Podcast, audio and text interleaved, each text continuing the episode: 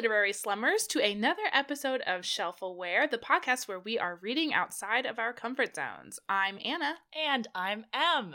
This week we have a submission for a unit sent to us by uh, Elliot, who asked us to look into books uh, featuring stories in which the play in which there is a play and it consumes the characters, uh, which we did not know what to expect going into this.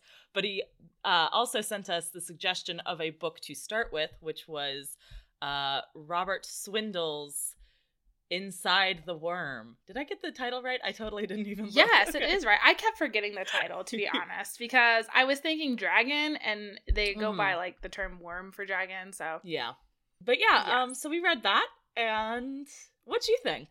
Um, so this is a genre that I don't typically read, which is middle grade horror mm-hmm. because mm-hmm. I am 30. And so this is like this is pretty interesting to me. Um what? I know. No, I I think I liked it. But for me there's a big disconnect between like what I would consider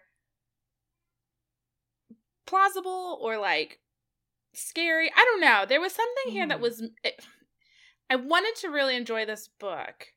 Um, and there were parts of it I did enjoy, but I think there was just something missing for me, and I can't quite figure out what it is. That the whole time I was just kind of like mm. disconnected from it a little bit, and it might be because I'm old. I don't know. How about you? Um, I also I suspect it might be the age thing because that's 100% how I felt. Not that, you know, we have to feel the same about all things all the time, but um I yes, we do. I was. This is our podcast. This. We are same. I was. I was reading this and thinking, um, man, I really wish I had read this when I was like 11 because I think I would have really liked it then. But it was a little bit like low stakes, I guess, and also um, it, the the kids acted like middle schoolers. They acted like 13 year olds, which they were, and I don't have a problem reading younger um younger books or even books for a younger audience. I think the fact that we are, you know, committing to reading a million more Animorphs books probably proves that. Yes. But I did feel a little bit like um I was just not the target for this book. However, I do think that if I had been, I would have really liked it. So I think like like I get why Elliot when he wrote to us about this was like this sparked like this interest in me because I think if I had read this at 11 I would have been like this is the coolest shit cuz it's like a really unique concept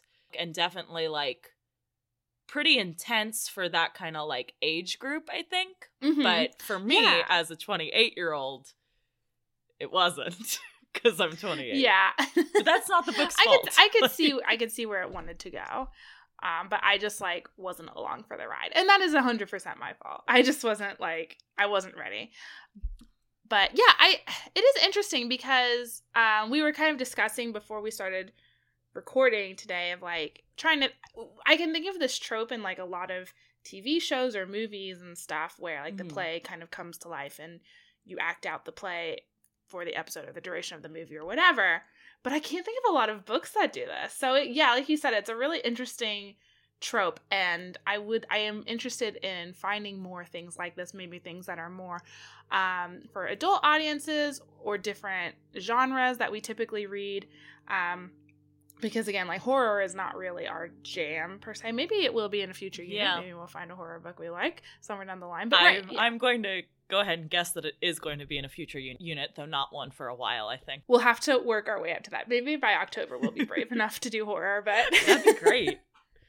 I just like because I feel like we would have to read Stephen King, right? And I'm just not ready to oh. read like a thousand page book about. He's got things. shorter ones, doesn't he? Could do a yeah. the King Richard Bachman ones I think are shorter, but all the like like, mm. like Salem's Lot and Carrie and stuff. I think well maybe not Carrie. I don't know, but I know a lot of his are really long. But anyway, back to this short book. that was another good thing about this book because it is uh, that that sounds very rude that I am phrasing it this way, but because it was uh, you know for middle grade, it was short, which made it a quick read. Um, which is always nice, I think, when you're just dipping into a genre or trope just to kind of test out the waters. It's always good to start off with a a little a little a little guy, a little boy Yeah, I agree. Yeah, as opposed to like the almost 600 page tome I dropped on Emily a couple fortnights ago. it's fine. so, okay, I guess I would then recommend this book to someone of the appropriate age. Yeah. I think this could be like if you're a tween or even a little bit younger, I feel like this would be a really spooky good read. if you are a tween, why are you listening to this podcast?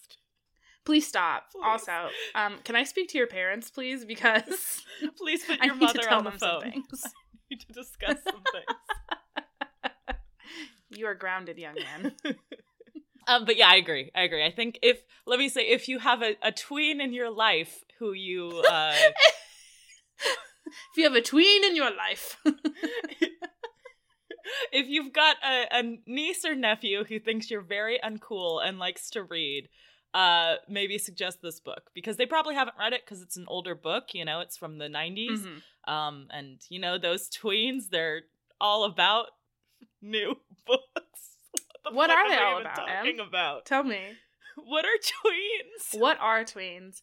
Um, Dude, I just realized this is completely off topic, but I just had the moment of, and I'm having more and more of these. And I know I'm not like ancient or anything. I'm in my 20s. I don't want to hear it from you 30 year olds. But, ah, like, I did have the moment the other day. I did have the moment the other day of being like, I have very, very strict rules, I guess, about what makes a good salad. about what makes a good what And salad? salad. and I'm so old that this is the thing. These are the things I care about. Okay. now. I think that's very valid because I have had a lot of um I've sent a lot of like pictures to you of what my husband considers a salad. And they're Mhm. not salads. They're just piles of lettuce. Subpar. Subpar. Here's the thing. I think that all things are salad if they are um cold the okay, a salad is cold, not hot items mixed together and that's a salad. That's Mhm. that's what a salad is. Yes, that leaves the door wide open for us Midwesterners that want to throw some potatoes and eggs Mhm. together and call it salad. Exactly. Exactly. However, it's not a good salad. There are very strict rules for what makes a good salad, and Michael's lettuce piles are not no, it. they are so sad. He's like, well, but I made the salad dressing. So I'm like, okay, if you can make your own salad dressing, surely you can come up with more things to go on a salad than just spinach Yes. leaves. Gotta put some other veggies in there, or at least maybe some hard boiled egg, maybe some cheese. You need at least one squishy thing, one leafy thing, and one crunchy thing, texturally, in order for it to be a good salad. Mm, I like lots of crunchy things. I agree. More crunchy things better, but you need at least one. hmm That's this is hundred percent true. And lettuce does not count as the crunchy thing. I right. That's a leafy thing. I also might argue that you need a crunchy thing and a crunchy thing. A crunchy thing being something like a Mm. crouton, a crunchy thing being something like a carrot or an onion. Yes, yes, or like crout- oh, you already said croutons. Point being, my mental faculties are taken up with considering salads, not what tweens like. So I don't actually know if your cool niece or nephew would like this book, but I don't know. Maybe give it a try.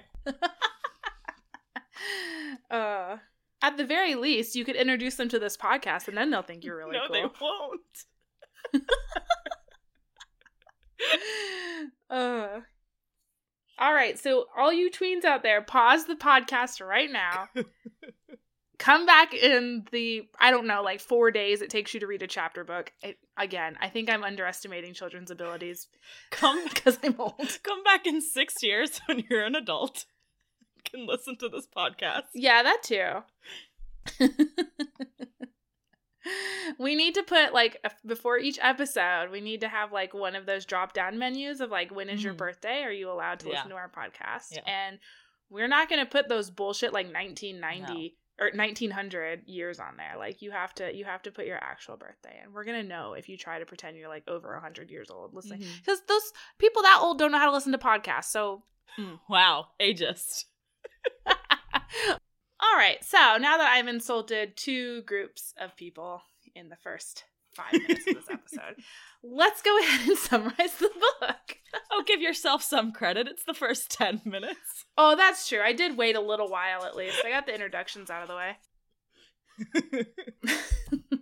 so, in the town of Ellsworth, they are hosting a festival to celebrate the thousand year anniversary of Saint Caradwen defeating a dragon. And I looked up on Wikipedia how to pronounce this Caradwen. But they did mm-hmm. like a fancy like tongue roll. They were like Caradwen, Caradwen. I, I can't do it. Caradwen. See, I was gonna guess it was a soft C, so I was just not even in the right ballpark. I thought so too, but just in case there was anyone out there that was really into ye old English, I didn't Mm. want to offend. So I'm not gonna roll my R every time because I'm bad at it. So apologies for the lazy pronunciation. um, but the town gets together and decides that the year eight students of Bottom Top Middle, which I think is the greatest name for a school, Bottom excellent, Top excellent. have been asked to produce a play at the festival. And they have to write it and come up with the costumes and like everything, which I thought was a lot of responsibility for a bunch of 12 year olds. But okay. Yeah, and here's my other question about this whole setup. None of the Mhm. other grades have to do shit. exactly. Like I thought this was going to be like a school festival thing like very um anime where uh you know all of the different grades have to do their part for the school festival and one of them's doing a play and one of them's doing a you know rice booth or whatever. But no, it's just a these, rice booth. these guys are just look. Look. I don't claim to be an expert. but if there's one thing I know about anime, it's they got rice a lot booths. of rice. oh gosh. But yeah, no, it's just the year eights, and everyone else watches them do stuff. yeah. But then, like, even the teachers don't. They're they're so hands off. They don't even know like what direction this is going or anything until they check in with them once a week. It's just really weird to me. hmm They also, I think this is a little later, but I did really appreciate the fact that when the teachers do check in with them, they just use it as an opportunity to roast a bunch of 13 year olds. Yes, they drag these kids. They're like, "What's good, kids? What's how's the play going?" And the kids are like, "Well, I've got my costume together. I'm using a, a old jacket from my mom, and you know, some like pants that we've got together." And the teacher's like, "Haha, so your usual outfit then, fucking loser." I know. And the other kids are like, "Oh, he's just gonna narrate the whole play while we act behind him." And they're like, "Oh, good, it's because he's always talking in class and and shit, and I can't stop hearing his voice in my head." Like they're so mean. Good, that idiot never like it. shuts up. Like what? And then also, they only give these kids three weeks to do all of this, which, again, that's a lot. It is. And they give them three weeks, but I really enjoyed. And this was kind of the moment where I was like, this is not a book for my age group because there were a couple moments where they were just like kind of over explaining stuff, where Mhm. it's like, oh, you know, the Romans were a group that came to, like, they had to, you know, explain like history and stuff that, like, probably Yeah. everybody, not, I don't want to assume everyone knows, but like, most people are going to know but maybe not, you know, the 11 to 13 year olds that this book isn't intended for. But there is this moment where um, two of the characters are talking about their preparations. And they're like, oh, how many weeks is it? Or like, how long do we have? And the uh, main character goes, Three weeks, wasn't it? We're in the first week of April, right? Festival week starts on Saturday, the 24th, and our play's the following Saturday, which is May the 1st. So we've got about three weeks by my reckoning. So we've got about three weeks by my reckoning. And I'm like, this is reminding me of when I used to like volunteer to do um historical, not reenactments, but like uh, I sat around a living history museum and explained to kids what carding wool was, and they always wanted us to like try to throw stuff in to like help them practice their math and whatever. So it was like all inclusive. So I'd be like, okay, kids, if the mommy and daddy had 13 children plus mommy and daddy, how many outfits did mommy have to make? And they like have to watch the kids like do the math of 13 plus 2. It was like that, where I was like, 12. It's like this is meant for an audience who's like still trying to piece together how the world is formed. Yes. I particular particularly liked when they had to explain what understudies were. Mm, yes. It's just like, I don't know. I feel like very basic things are being explained, but then again, I am 30, as I have said multiple times. I think also maybe in addition to us being too old for this book, um, I think also maybe there is the pre-internet factor because I think this is a thing more in children's books from the 90s and like even early aughts where it's like we have to make sure the children understand what's happening in this book and they cannot google things but now it's like all these little fuckers are reading this book on kindle they're just gonna highlight it and like web search if they don't know what what the hell's mean. going on you know Yeah. it's fine they'll be fine they they would have just googled a play about Cara Caradwen. So okay, so they're going to set up this play, and then they vote on who gets what part, which again I thought was a little bit wild, but they are just a bunch of twelve year olds let loose. and Felicity, who goes by Fliss, gets the role of Caradwen. And her best friend Lisa is voted to be part of this big dragon. Um, and they need three other people, so it has to be like a four person dragon altogether. And so her another girl who isn't important gets to be in the butt, and then two boys. Uh, Gary is the head, and David, who they call Trot because his last name is Trotter, is like somewhere in there. Who knows?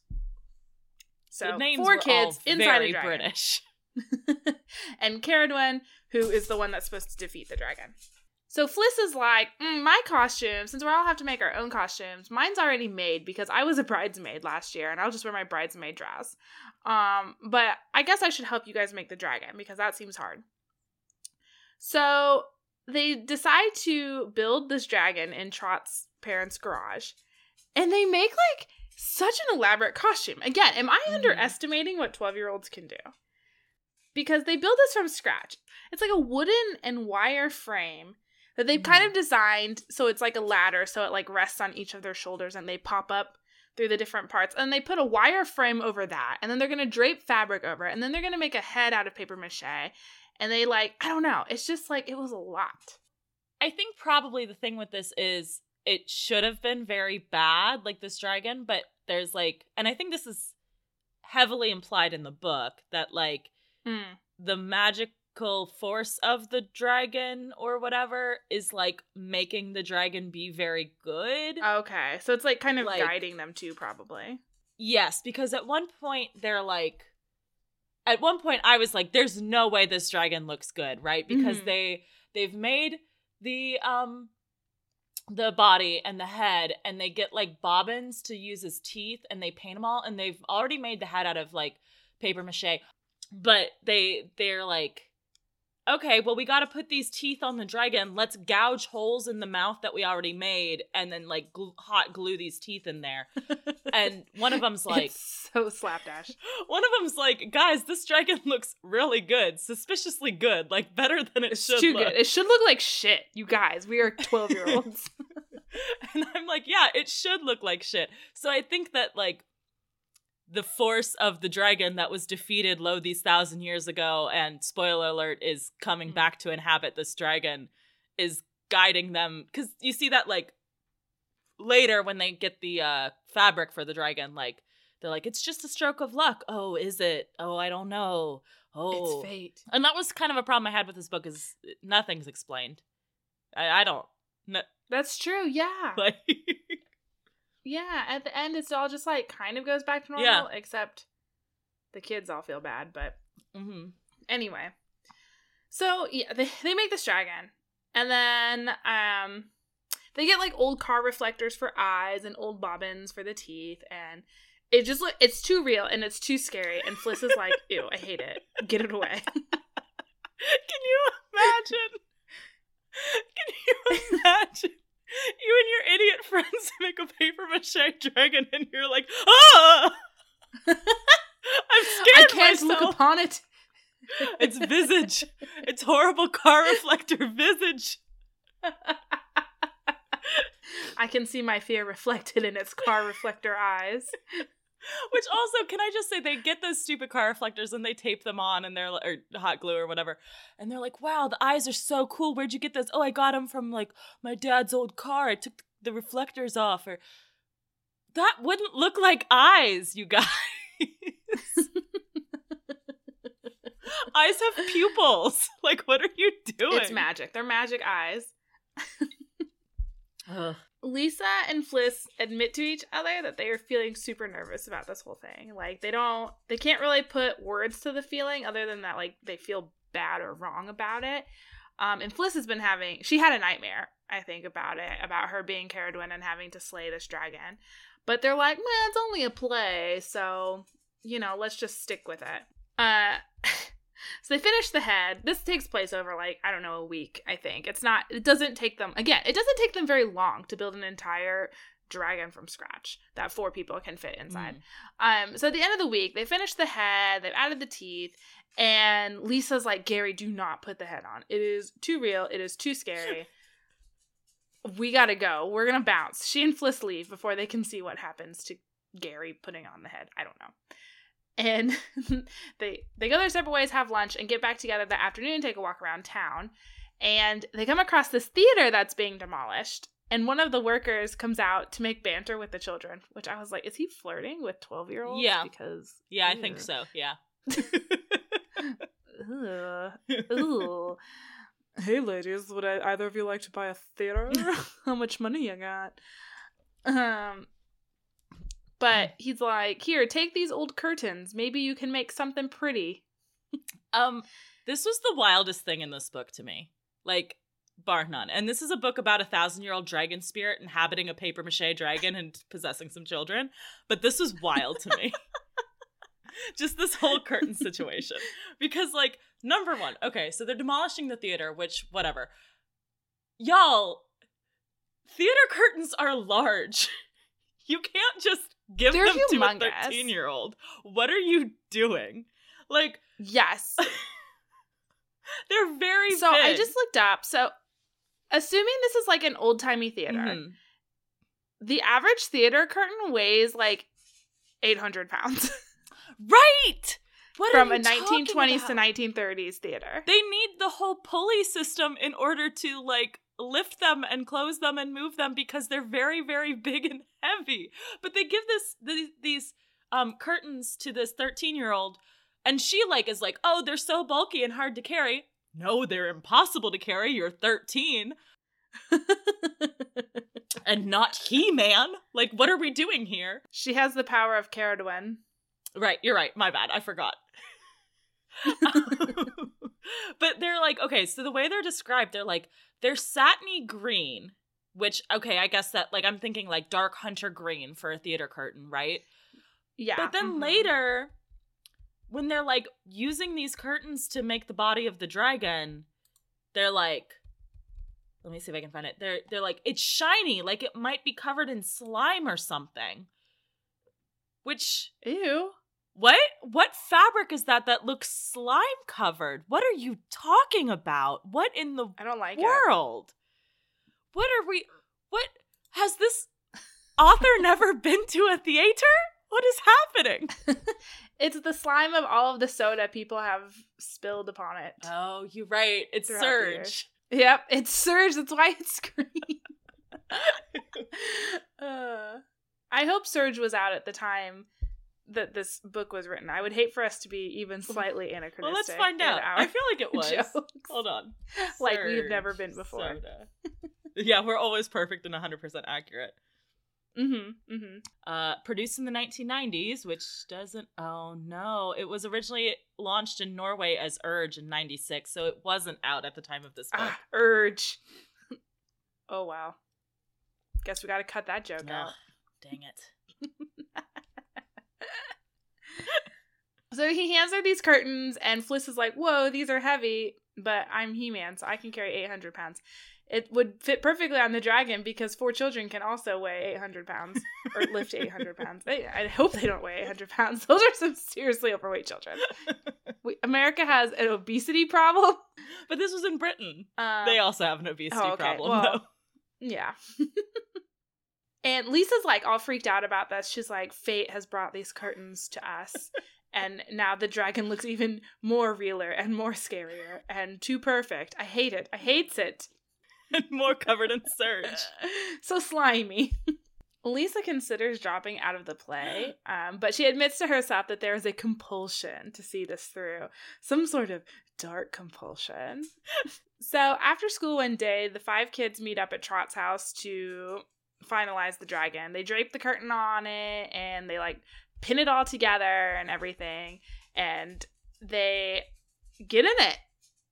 And at first they're like, so they have to like the the the wooden frame is like a ladder and so each kid like pops up between the rungs of the ladder but only gary can see because he's the head of the dragon and that's where the eye holes are so the other kids have to put their sh- their hands on the child in front of them's shoulder so they can figure out how to move. So you would think like okay this is going to be really awkward. Everyone's going to fall over all of the time.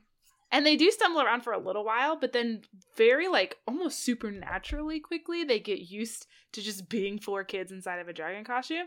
And then suddenly they like seem to become even more than that. They seem to become just one being and as they move towards Fliss, they're like chanting and repeating everything she says, and it's very bizarre. And she can't get any of them to respond to her, and so she just like runs away like a little bitch. And did you did you find this scene scary? I found it scary in the way that I find like cults Hmm. and certain organized religions scary. Okay. See, because I was very much just like not impressed with this scene. Like I was like, Mm. okay, so they're like being little weirdo creeps. Like they're 13. Who gives a shit? All 13 year olds are little weirdo creeps. They're taking the joke too far. yeah, it was um it was unsettling more than it was scary. Okay. Like you could you could see like I don't know, for me it was kind of more about like the the groundwork it was laying for what was going to be happening next, but yeah, I mean, like in the context of this book, I was like, yeah, I get why this is creepy, I guess. But like, I feel like oh, but like if you were there in real life. Yeah, I'd just be like, listen. I, okay, so like when I was 13, my friends tried to convince me that I had a best friend named, I think Dwayne, who had like died the year before because basically my friends tried to gaslight me for like What? a year. And I was like, this isn't true. You guys are being idiots. And it was like a thing for like a while. Where they just like kept trying to convince me. They made t shirts at one point Wow. that were like and i mean like i'm not so you know like i was a little little creepazoid at 13 too like i remember distinctly getting in a fight with one of my friends because they uh wanted to dress as a book for halloween and i was mad that they weren't on theme what? so i think i like Oh, wait, okay, oh what no no book no did they, they, wanted to dress as? as a table that's what it was they wanted to dress as a table and i was mad they weren't Okay. on theme so like Okay. we had a huge fight On over it. theme with what? um fairy tales. So what we ended up doing was that my other friend who was dressed as a book, which had the table of contents Okay. with all of our various fairy tales, one of the fairy tales listed was Beauty and the Table. Hold on, though. I have to talk about this. Your wild group of friends, two of which wanted to be a book and a table for Halloween. this is why I didn't This is why I d- didn't really doubt that these 13-year-olds could make a dragon this quickly cuz both of those costumes were really on point. It was a really good book Okay. costume and a really I good table costume. I need to see pictures of this table costume. I'm very intrigued. Was it a talking table? I mean, her head was like in the center, so it was like uh, around her shoulders essentially, and her head was her head was like in the center, and then like the tablecloth covered most of her body, and then she had like plates. how did she do anything that day? She, she, just, she just did her best not to. I mean, just to be fair, if you see a talking table coming at you, you're probably gonna get out of its way. That's true. Was this was this at school? Uh, no, it was like uh after trick or treating. Okay, okay. Oh my god, a book and a table. And what were you that year? Uh, I was I was one of the three little pigs because I was on theme and, and an annoying child.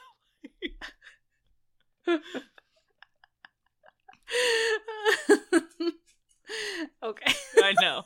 so we have what people would see then was just a book, a pig, and a table. There were other. We had a Cinderella. out for a wild Halloween. we had a Cinderella. We had like a gingerbread man or something like that. I think. I think my younger brother was a fox. Maybe he was there.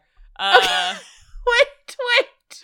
like the fox and the, Just like and the gingerbread man. oh, I thought you said box. B Oh, yeah. O X. it's just a box. Like, why didn't you lead with that one?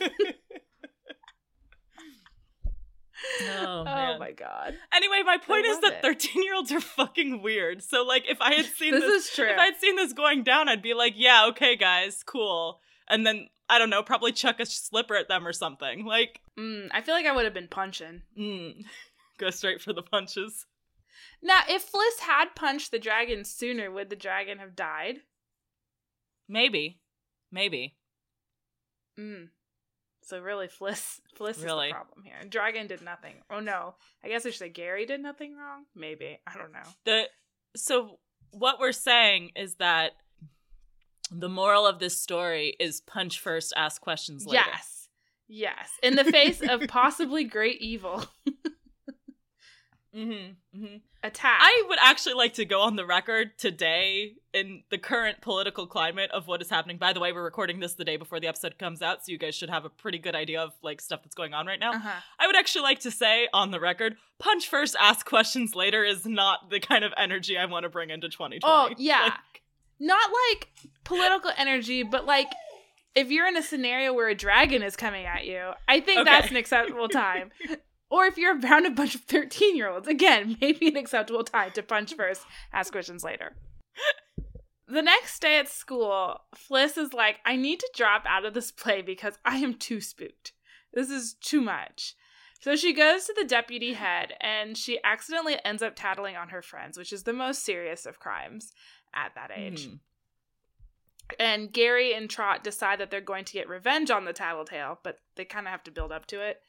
And Lisa also declares that she is no longer friends with Fliss because of the tattling situation. So Fliss is like, well, fuck. this all went terribly. At this point, the kids in the dragon costume start to become bolder and more reckless with their dragon behavior. So it started out with they were just like wanting to try on the costume because it looked cool. But then they started wanting to wear the costume because it felt cool. So they the first time they took the dragon out at midnight, which was way past any of their curfews, and they like ran around the park and scared this homeless drunk guy. So Mhm. I just had this thought. This is essentially Scalies, right? Is really what's happening. Scalies. You know, dragon furries. Oh. I didn't realize. Yes. These children just all collectively realize this is their persona, Yeah. is what happened in this oh book. Oh my gosh. I'm surprised they didn't start like hoarding treasures. I think this is really a sexual awakening for all of these four children. I actually already had the theory that this whole thing was a metaphor for puberty. Oh. But like this is I mean, aside from the last scene where they do like spoiler start breathing fire, or the last couple scenes, I guess, like this could all this could all be like a thing that actually this could be realistic fiction, right? Mhm. If it was just these kids were all furries. yes. Except again, scalies, because dragon. Uh I like this theory. So, for some reason, the homeless guy thinks he saw a real dragon. And he starts telling people this. Then they terrorize a few of the neighborhood curmudgeons by stomping all over their various gardens. And they leave behind strange footprints that don't belong to any animal that the veterinarian can recognize. They finally get their revenge on Fliss um, during a dress rehearsal. When Fliss is supposed to defeat the dragon, the dragon instead grabs her and pushes her down a hill, and she lands in some mud and ruins her costume. But it's a moot point because it gets fixed later, so it doesn't really matter. which I could not picture how this was happening. Like Yes. because uh, when they're practicing they're like there's a part of the play where the dragon eats villagers and they're like oh we got to figure out a better way to do it. And the way they come out, up with is that yeah gary like reaches out and grabs them.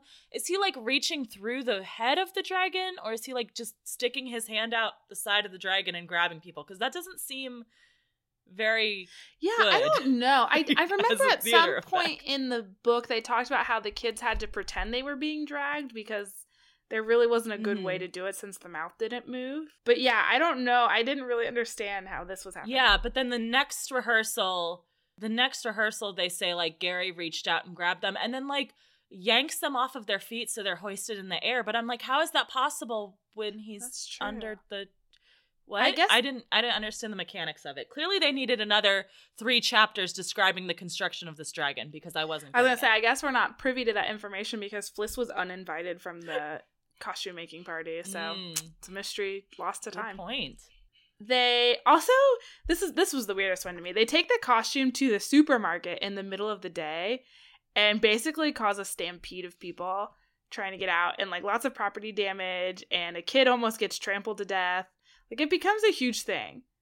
But like they never really say do they say outright like, "Oh, we all thought it was a dragon?" or were they just like, "Ooh, that costume did give me a fright." Yeah, I don't know because on the one hand, it seems the reaction, and this was kind of the vibe overall every time there's a reaction to this dragon.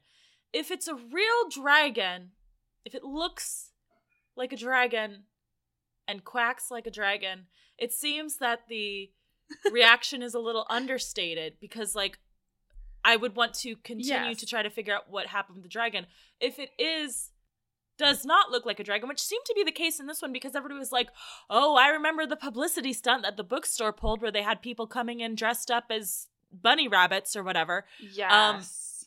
So like in that case, why are you guys freaking out about four children in a dragon costume? Again, your your reaction doesn't match up to what's going on either way. Like whether it is yes, I 100% agree. like the spirit of this dragon makes it look like a real dragon, then I would be like, no, guys, we have to get to the bottom of this dragon thing.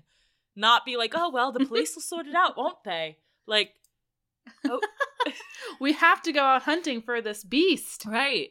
Kill the beast. We got to get through one episode of one podcast without referencing a Disney property. I think that Nope. needs to be our goal for 2020. Impossible because Disney owns so many properties. know, it's it's- impossible. It's everything now. It probably owns the rights to this. Inside the Worm coming to Disney Plus 2021. Check it out. oh my god! I thought you were gonna say of the podcast, and I was gonna be like, awesome. That'd be great, actually. If Actually, if Disney to- wants to own this, I welcome our good. corporate overlords. Yes. I mean, I know I should be more concerned about the monopoly that Disney is creating on all of our favorite movies and TV shows, but Naboo, get those mouse if dollars. they wanted to buy me, there is a price that I would sell myself for. Just saying, Disney. Just, you know, hit us up. Yes. Oh, and I can't wait for the cross promotion. Like, we're gonna be, it's gonna be like Winter Soldier, the Falcon and the Winter Soldier, and Shelf Aware. It's gonna be the next like series on Disney Plus. Just watch out for it.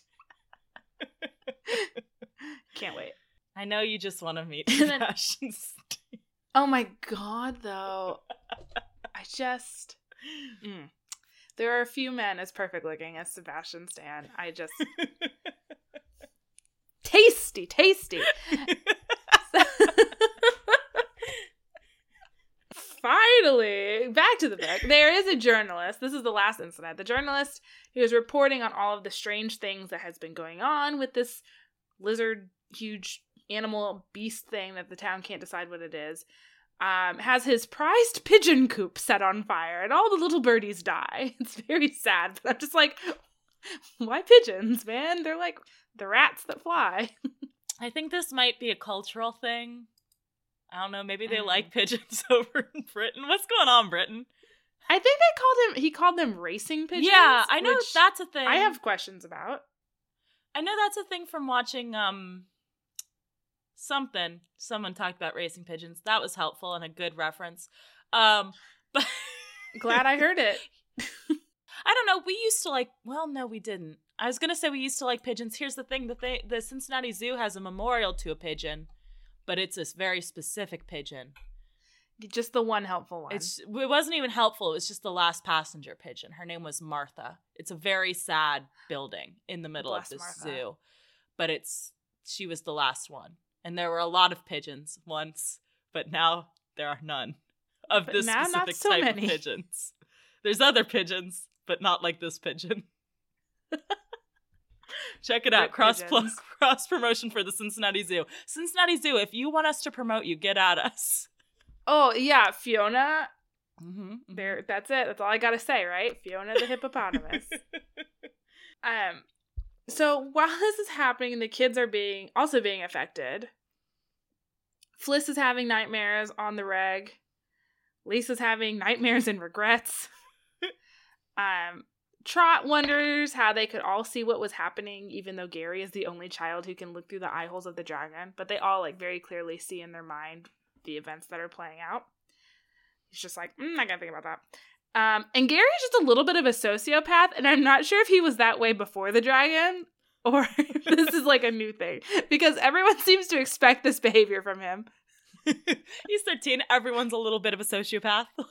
That's true, but he like went and killed some pigeons yeah. allegedly. Not, not a good lo- allegedly.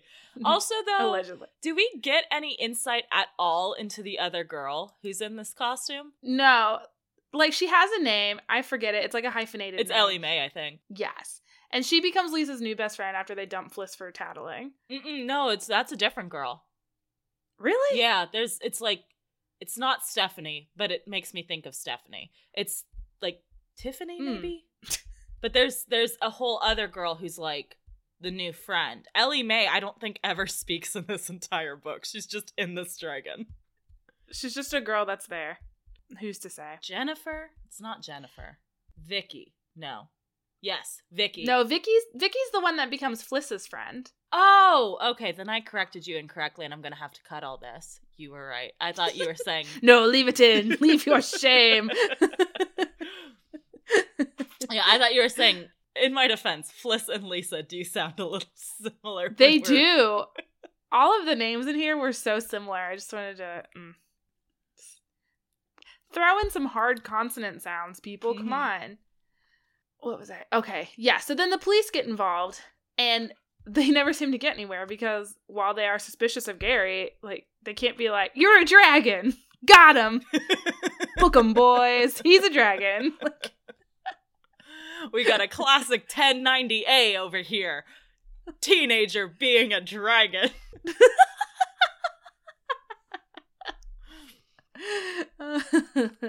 You're under arrest for suspicions of being a dragon. No, no, I just have scaly feet. I- It's I not- just have eczema. and I have heartburn. It's a thing, okay? Like Please, please, I ate a lot of garlic. I know my breath is bad. What do you mean there are three other kids behind me holding onto my shoulders as we're wearing a dragon costume? We're not dragons. We're not. I've never even heard of it. What is that? Dragon? How'd you pronounce that? Can you use it in a sentence? Although I guess to be fair, they were all calling it a worm anyway. Yeah, none of them said dragon in the book. It was worm, which I didn't want to say because it's dumb. Like So- I get it. It's the old English W Y R M or whatever is what the, the it sounds But that's not how it's spelled in the Worm. book. Right, right. And like worms mm. are worms now. Like worms are a thing now. Yeah. That's not this thing. Mhm. Let's just call it a dragon and be done. so then the day of the play arrives. And everything starts off fine ish. But during the scene where the dragon is supposed to be carting off villagers, the kids in the costume, like, so they take the two, the first two kids away and they're supposed to come back for a third. But as they're like behind this this screen, they they go behind the screen as kids in the costume and they come out as a real dragon that breathes actual fire.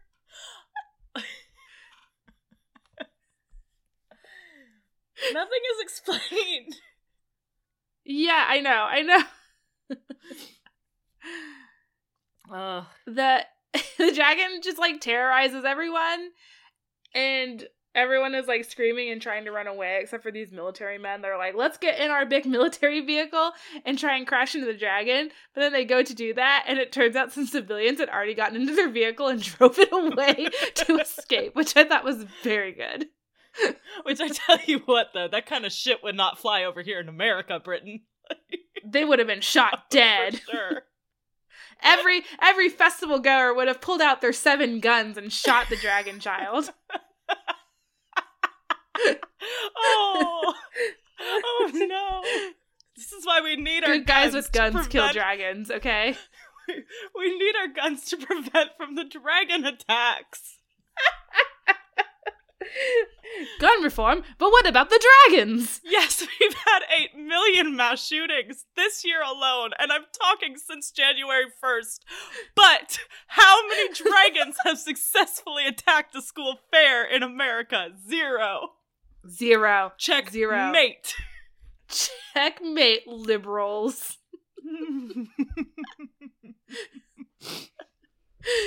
oh my god. Please don't do guns, guys. uh, so Fliss is like, mm, guess I gotta fight this thing. And she goes up with her little plastic sword and is like poking at the dragon with it. And dragon's like, nah, bitch, and slaps out of her hands. And she's like, guess I gotta duck and weave now. So she's doing that all around. She gets real tired. She falls down in the grass. Everyone's like, no, Fliss. And she's like, it's fine. She reaches out to touch the dragon and poof, it's kids in a costume again. I think, okay, I think, because there's a part with this where there's a woman who almost gets injured. And is it her that she's trying to protect when the dragon finally goes poof? Possibly. Because maybe that's or the thing. like someone. because it's like her being self-sacrificing in order to protect an innocent and that's supposed to be like like saint Cur- Cur- Curd Curd Curdwin. Like it's supposed to be like that like that's how you defeat the dragon is like by like protecting other people or something.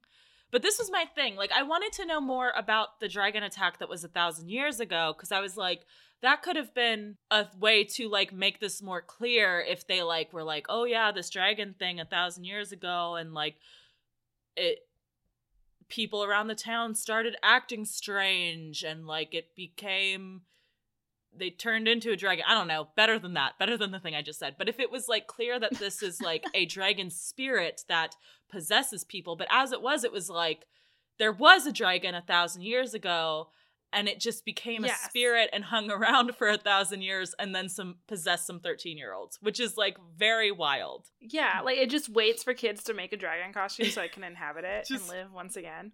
It's just the paper mache technology was not available before 1990. So, like, what was the dragon supposed to do? uh, poor dragon.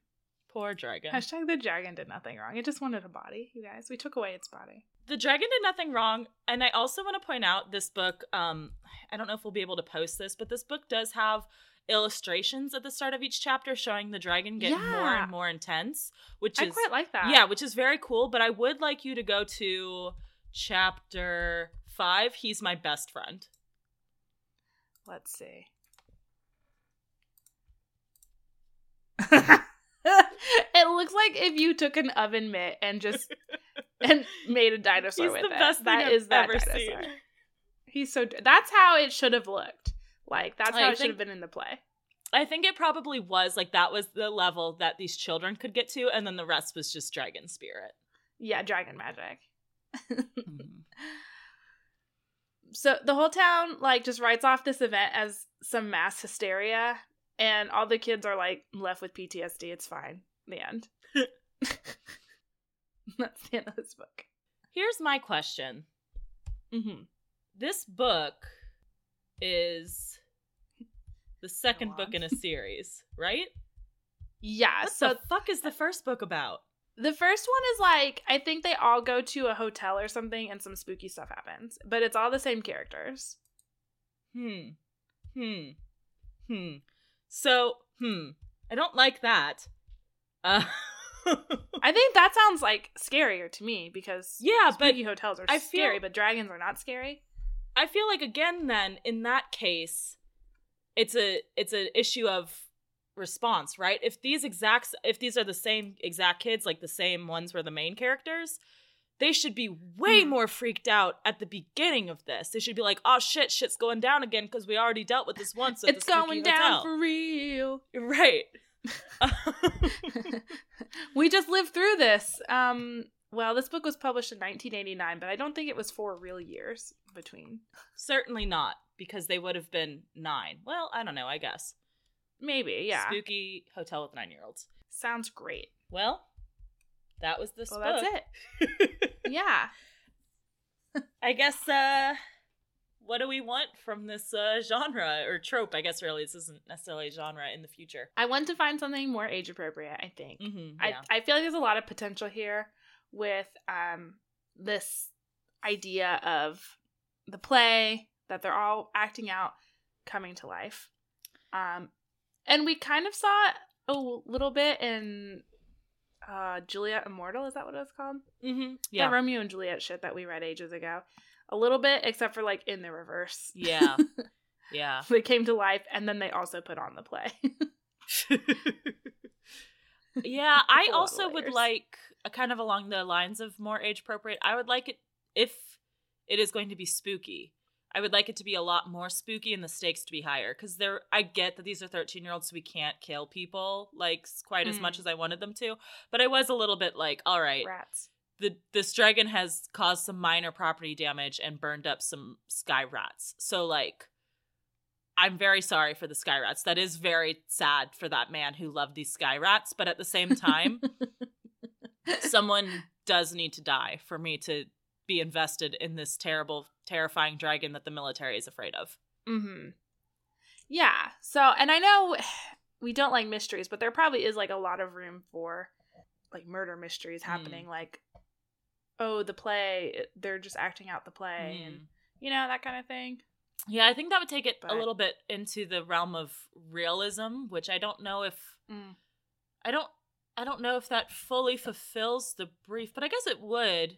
It doesn't have to be literally coming to life. It could be a, you know, murder sociopath acting it out, I suppose. Um but yeah. Yeah. Yeah. We might have to be a We'll little see. bit more loose with this one. Unless Yeah. Elliot, if you have any more suggestions for us, we'd love to take them. All right. So, uh having read this, do you have any suggestions for uh books people might want to check out or like books this reminded you of or I kind of struggle with this one a little bit. Um, it reminded me a little bit about, um, or it reminded me a little bit of Ray Bradbury's um, The Halloween Tree, Hmm.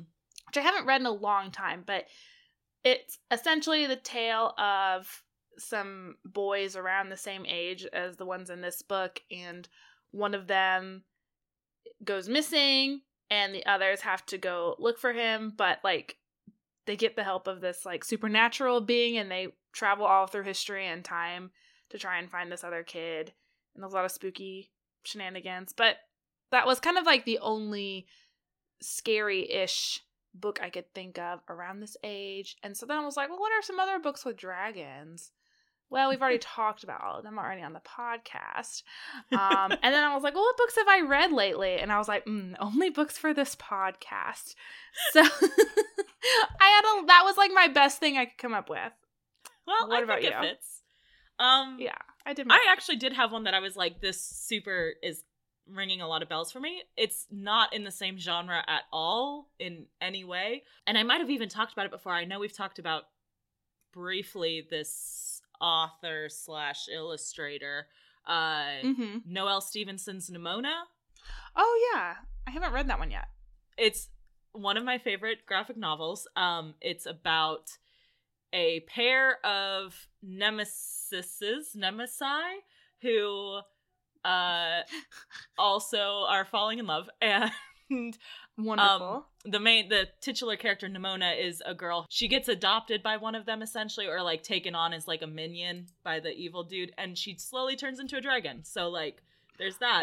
So Ah. kind of that like vibe of like the turning into a dragon thing. That's when I mentioned earlier that like I felt like maybe this whole thing was like a metaphor for puberty. There was like this moment towards the end where they're like talking about like the kids are like talking about how they have all this like hate and like anger bottled up and they just want to take it out on somebody Mhm. and it doesn't matter who. And I was like, okay, yeah, I do get that as like someone who lived through puberty and just being like mad about nothing and just annoyed at the world. Like I was like, okay, maybe that's what this is about. and I think that Nimona also uses uses the whole like transformation thing as like a very like you know metaphorical sort of moment in the book. Yeah. I wish it was. I wish it was there was more layers to it, but Yeah, I think there might be. I mean, I don't know. I don't want to do a whole paper on it, so I'm not going to dig too far into if there's if the dragon equals puberty in this, but might have been. Anyway, anyway, um so next week, that's right, week. We're doing weekly shows now, guys. Uh next da week da da da. Yay! Next week we are finally making our Animorphs comeback Yes. with um Animorphs excited. book 9, 10? number nine, the secret. Number nine. Um, so check that out. And then the week after that, we are going to be wrapping up our cyberpunk unit, which Anna, you have the final book for that. If you all recall, M's issues with Cyberpunk stem from not enough focus on the characters. They are confusing. And they all seem to use this silly made up technology to explain uh, away other silly made up technology. So there's like no real stakes, right? Mhm. So, and also they're long. but maybe that was one of my gripes. I don't know. So I've had this book kind of like in the back of my mind since we decided to start with the units.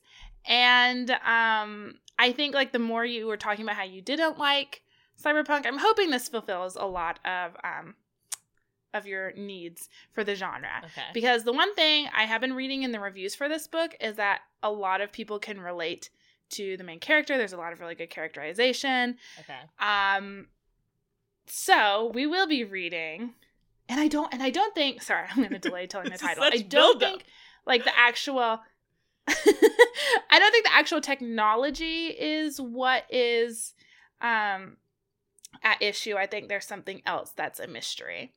But Okay. again, there's still that kind of mystery aspect to it. I don't think you can quite get rid of that in most cyberpunk. Yeah. But and and this is like a relatively new release too. This came out in 2017.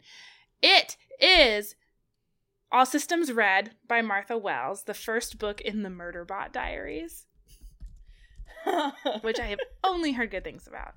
okay. And there's one line in the synopsis that kind of sold me on this maybe being a book for M because it says right here Murderbot is scornful of humans. All it really wants is to be left lo- alone long enough to figure out who it is. Listen, you don't have to read me like that on this podcast. Incredibly rude. Incredibly. I can't believe you've done this. Good. Excited to read this book about you. All right, so that'll be two weeks from now. Next week, we, week we've got Animorphs coming up. Um, in the meantime, if you know what tweens are, please tweet at us at ShelfAwareCast on Twitter. Um, or if you have your own submissions for either units or specific books, we do do one-off uh, submissions if you have something you'd like us to cover. Um, you can email us, shelfawarecast at gmail.com. Uh, as always, thank you to Ben Cope for the use of our theme song. You can check out his YouTube channel in our show notes below. And we are also on all of your favorite podcast aggregating platforms. So if you haven't followed or subscribed to us on one of those, you definitely should because we are now going to be weekly. We're going to be talking about Animorphs. I am so pumped for this. I hope you are too. Um, like I mean, our, our regular podcast is also very good. I'm not knocking it at all, but Animorphs, man, I finished the book already. That the for the one that we're recording for next week, and mm, so good, so tasty. I haven't read it yet. Don't Not in a spoil it for me. Sebastian Stan way tasty because they are tweens. good, good. Glad you clarified. different levels of tasty. That's a different podcast. One that we will not be hosting. No, someone else probably Tasty has. Like- tweens? what? no, just like l- things that are tasty and how Uh-huh, okay. tasty takes. tasty takes. That's our new podcast coming up with. Soon on Disney Plus.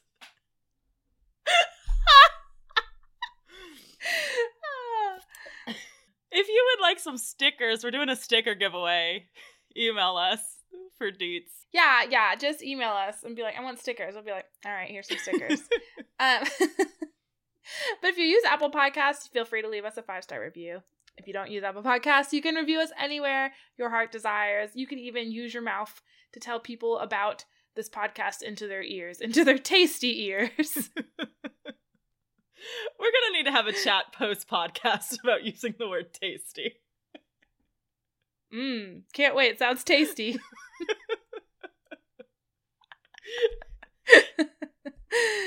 uh. In the words of Robert Swindells, all she can think is Tuesday night. It happened Tuesday night, and they were out. I know because I went round and there was nobody there. It was them, and on Saturday, I've got to face them. Or it. On Saturday, I'm the pigeon. You're the sky rat.